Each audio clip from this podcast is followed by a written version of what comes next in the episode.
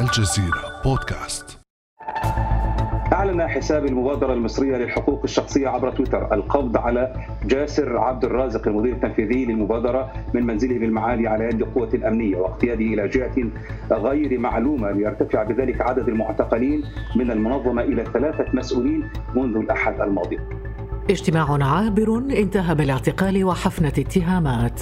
نهاية لم يتوقعها أعضاء المبادرة المصرية للحقوق الشخصية بعد لقائهم 13 سفيرا غربيا في الثالث من نوفمبر بالقاهرة.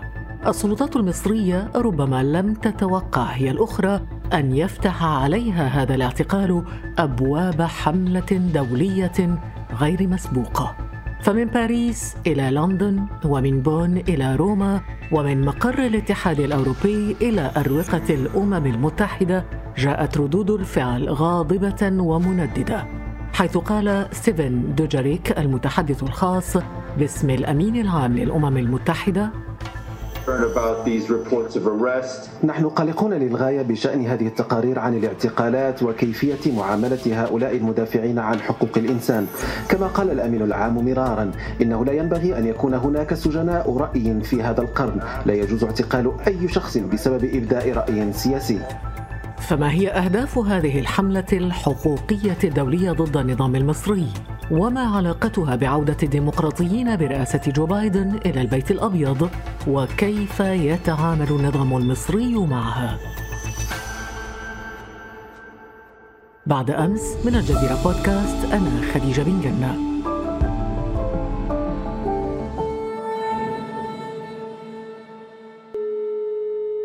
ويسعدني أن ينضم إلينا في هذه الحلقة محرر الشؤون المصرية بقناة الجزيرة الزميل عبد الفتاح فايد. مساء الخير عبد الفتاح. مساء الخير خديجة أهلا وسهلا بك. عبد الفتاح لنتوقف اولا عند الهدف من وراء الاعتقالات الجديدة لثلاثة من قيادات المبادرة المصرية للحقوق الشخصية. ما الهدف منها برأيك؟ في الحقيقة خديجة هناك عدة أهداف يحققها النظام من وراء هذه الاعتقالات المتواصلة التي لم تتوقف. فعلينا أن ندرك بأن اعتقالات المبادرة المصرية للحقوق الشخصية ليست الأولى من نوعها. وأن الاعتقالات لم تتوقف يوما ما في مصر. يعني سواء كان هناك مظاهرات أو لم تكن هناك مظاهرات كان هناك احتجاجات أو لم تكن هناك احتجاجات الاعتقالات مستمرة كسياسة لفرض الصمت وفرض الخوف باستمرار على المصريين خوفا من أن تتجدد ثورة يناير أو يتجدد هذا الحراك الشعبي. المبادرة المصرية للحقوق الشخصية في الحقيقة أقدمت على خطوة غير مسبوقة.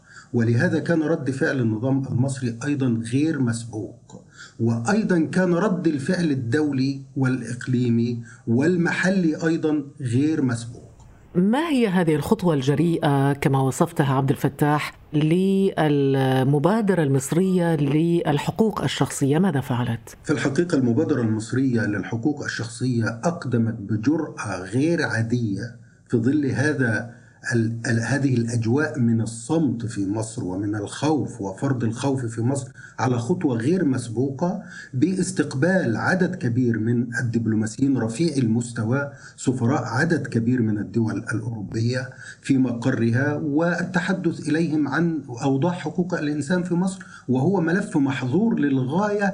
الحديث فيه ربما نذكر وقد صدر بيان من النيابة العامة المصرية والنيابة العامة الإيطالية حول قضية ريجيني. نذكر كيف تم ولقي باحث غربي واحد باحث أوروبي واحد باحث إيطالي واحد مصيرا في مصر بهذا المستوى فكيف يتم استقبال دبلوماسيين بهذا المستوى الحديث إليهم عن أوضاع حقوق الإنسان في مصر لكن كيف تشجعت المبادرة المصرية للحقوق الشخصية على ذلك الآن؟ هل الأمر علاقة ربما بذهاب إدارة ترامب ومجيء إدارة بايدن؟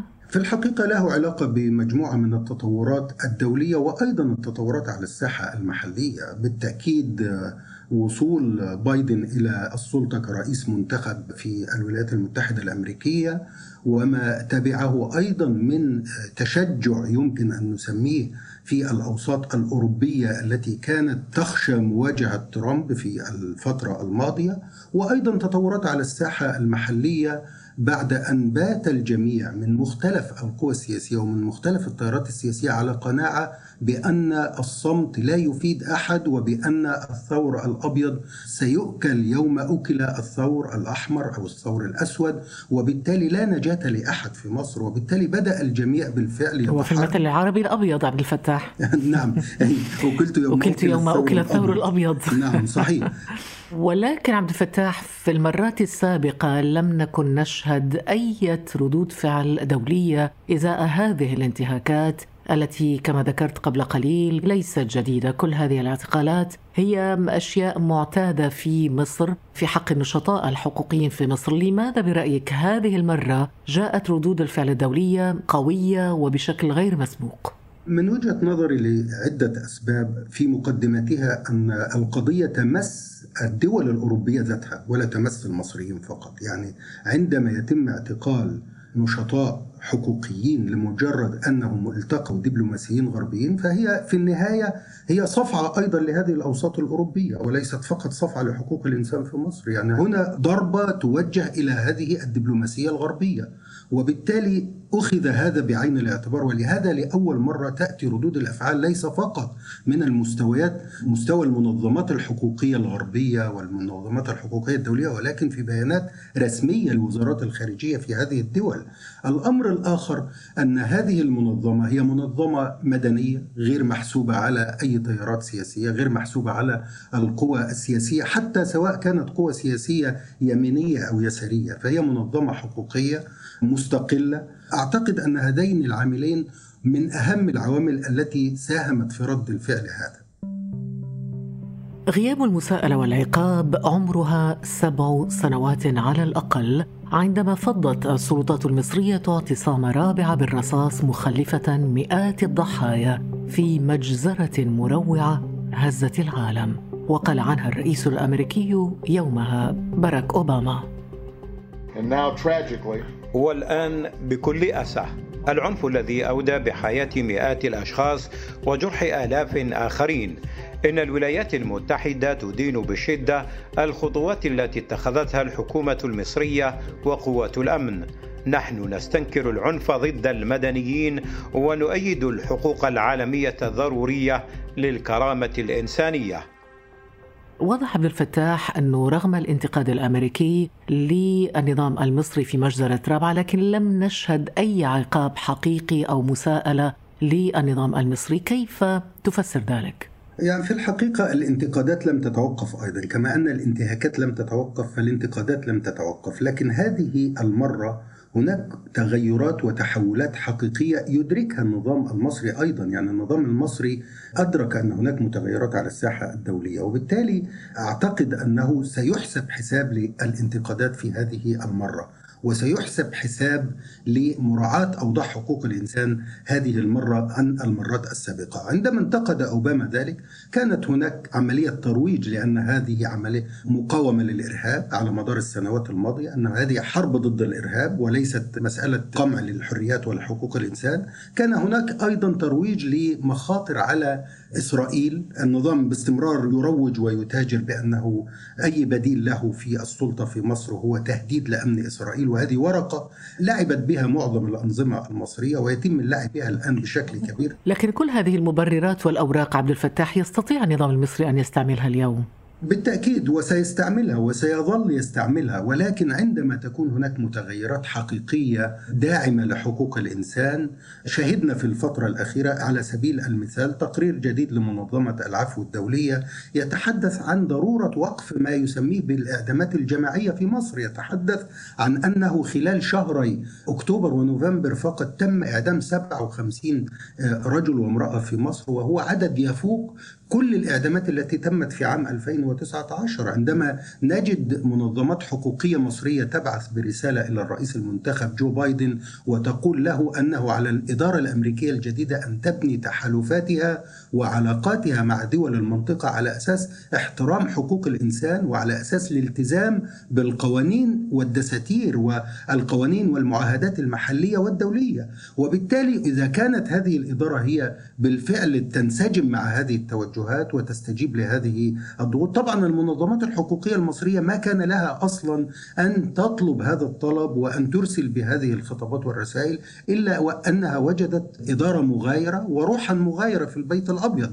وهذه الروح المغايرة في البيت الأبيض هي بعثت أيضا بروح جديدة في أوروبا أنه يمكن الجمع بين علاقات لا تقصي المصالح ولا تنتهك حقوق الإنسان في نفس الوقت. الفترة الماضية كان هناك رهان على أن المصالح هي التي تغلو وأن الدول الأوروبية والدول الغربية عموما تسعى وراء مصالحها وتتجاهل حقوق الإنسان بمعايير مزدوجة وليست لا تكترث كثيرا للمبادئ والقيم وإنما تركز على المصالح. الآن هناك خطاب من المنطقة وخطاب من العالم يتحدث عن أنه لا تعارض بين المصالح وبين احترام الحريات العامة وحقوق الإنسان.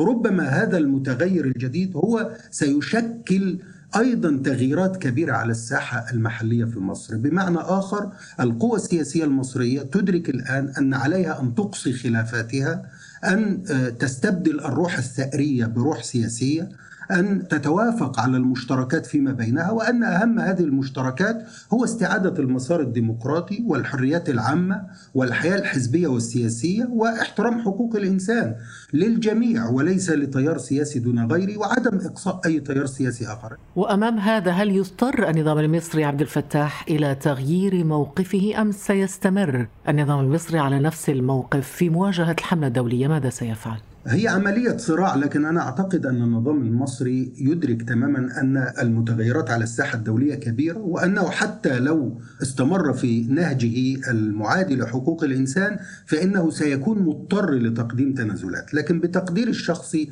أن المتغير الأكبر مثل ماذا؟ ممكن أن يقدم تنازلات بمعنى إطلاق سراح عدد من النشطاء من القوى المدنية على وجه الخصوص تخفيف حدة الاعتقالات وتخفيف عمليات الإعدام المكثفة بشكل كبير ربما يدور حول ذلك. لكن المتغير في الساحة المحلية المصرية إذا حدث تغير رئيسي وجوهري في الساحة الداخلية المصرية هو الذي يعول عليه. يعني بتقديري أن المتغيرات الدولية والإقليمية هي متغيرات مساندة وليست أساسية.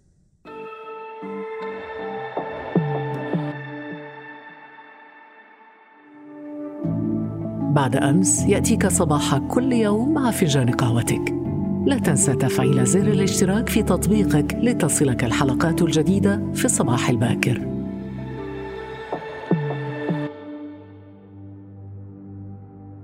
لكن عبد الفتاح إذا لم يحدث تغير في موقف النظام المصري في هذه الحملة الدولية ستصبح بلا معنى.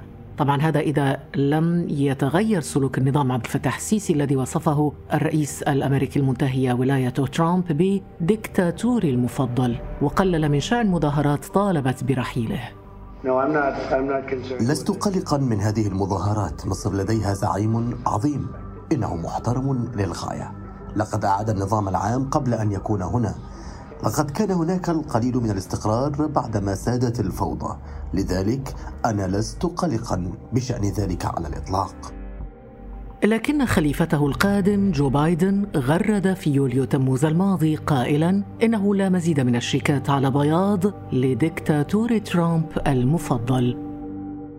عبد الفتاح هل تعتقد اذا أن الحملة الدولية قد تؤدي فعلا إلى إنهاء سياسة الصمت على انتهاكات حقوق الإنسان في مصر خلال رئاسة جو بايدن؟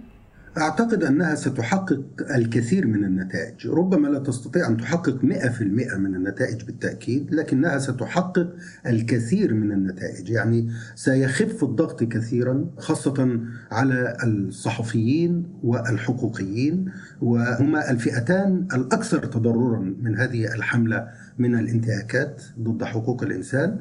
هناك عشرات الصحفيين خلف القضبان وأيضا عشرات المحامين والحقوقيين. عدد منهم حصلوا على جوائز دولية بسبب المعاناة التي يلاقونها في السجون. كان آخرهم خمسة من المحامين بينهم المحامي والبرلماني السابق زياد العليمي وأيضا الصحفية سلافة مجدي التي اعتقلت مع زوجها حسام الصياد أيضا قبل فترة عشرات الصحفيين آه، خلف القضبان وبالتالي أنا أتوقع أن هذه الحملة إذا استمرت بهذه القوة مع وصول إدارة جديدة إلى البيت الأبيض تعطي حقوق الإنسان أولوية فإن ذلك سيحدث تغيرا كبيرا في المشهد المصري. ولكن ربما لن آه، تتجاهل هذه الحملة الدولية منطق المصالح بين القاهرة والغرب. بالتأكيد المصالح قائمة لكن كما قلنا المصالح تتضرر خديجة يعني المصالح تضررت أيضا. آه، لا ننسى أن القيم الغربية نفسها تعرضت لضرر بالغ. صورة الولايات المتحدة الأمريكية في العالم وفي العالم العربي تضررت بشكل بالغ. صورة القيم الديمقراطية والقيم الغربية أيضا تضررت بشكل بالغ خلال السنوات الماضية وبالتالي الضرر لم يحدث فقط على المصريين أو العرب فقط. الضرر طال الجميع. أعتقد أنه الجميع الآن يبحث عن مخرج وعن إعادة تصحيح لهذه الصورة المشوهة. آه، وبالتالي الجميع معني بأن ينهي هذه الفترة الجميع معني بأن يحقق قدر معقول من الإنسانية في المعاملات الدولية. الجميع معني بأن يحقق قدرا معقولا أيضا من الانتصار للمبادئ والقيم وليس فقط الانتصار للمصالح الاقتصادية.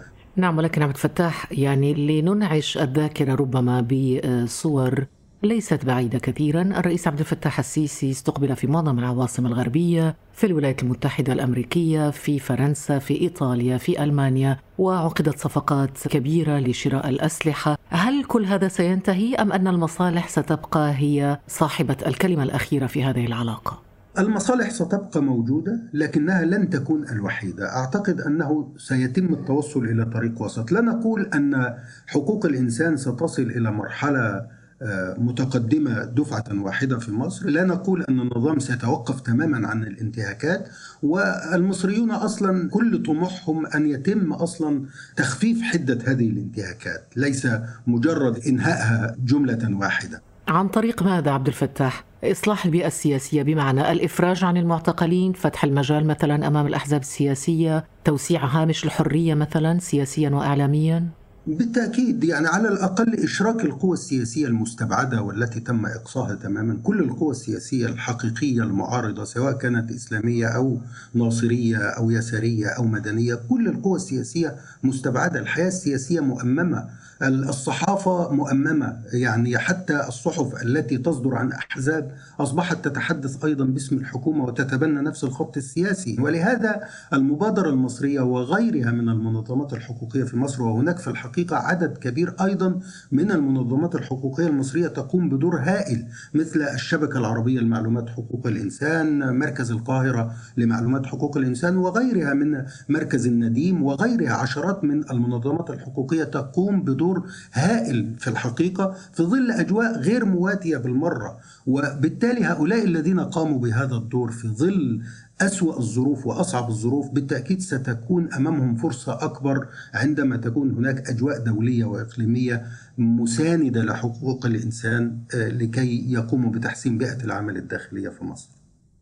محمود حسين الجزيرة القاهرة.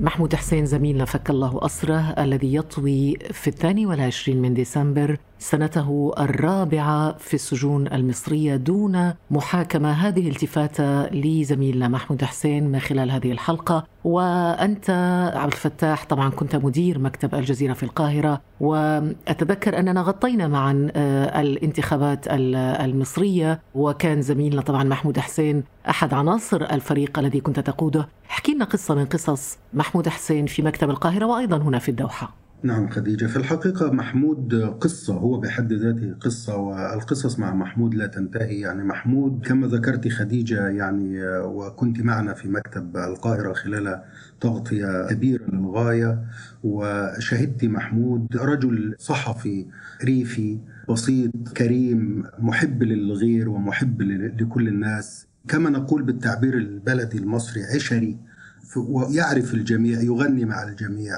ربما من القصص يعني الكثيرة التي نشتركها مع محمود ونتشارك فيها مع محمود حسين عندما كان يتابع أحداث الاتحادية الشهيرة في الخامس من ديسمبر عام 2012 وكان هناك حصار للقصر الجمهوري واشتباكات و... ولم تكن لدينا سيارة لنذهب بها لدى المكتب سيارة ليذهب بها فريق الجزيرة للتغطية فذهب محمود بسيارته الخاصة وتعرضوا للاعتداء ودمرت حطمت سيارته الخاصة. يعني حب للعمل بلا حدود وبلا أي انتماءات سياسية وبمهنية عالية جدا للغاية. حب لكل الزملاء أخذ كل فريق العمل من مصورين ومساعد المصور وكل فريق العمل وذهب بهم يقود هو سيارته إلى مكان التغطية. وخرج وبعد أن انتهت التغطية وأفلت هو نفسه من أذى كبير كاد أن يصيبه وجد سيارته قد دمرت بالكامل وتم تحطيمها.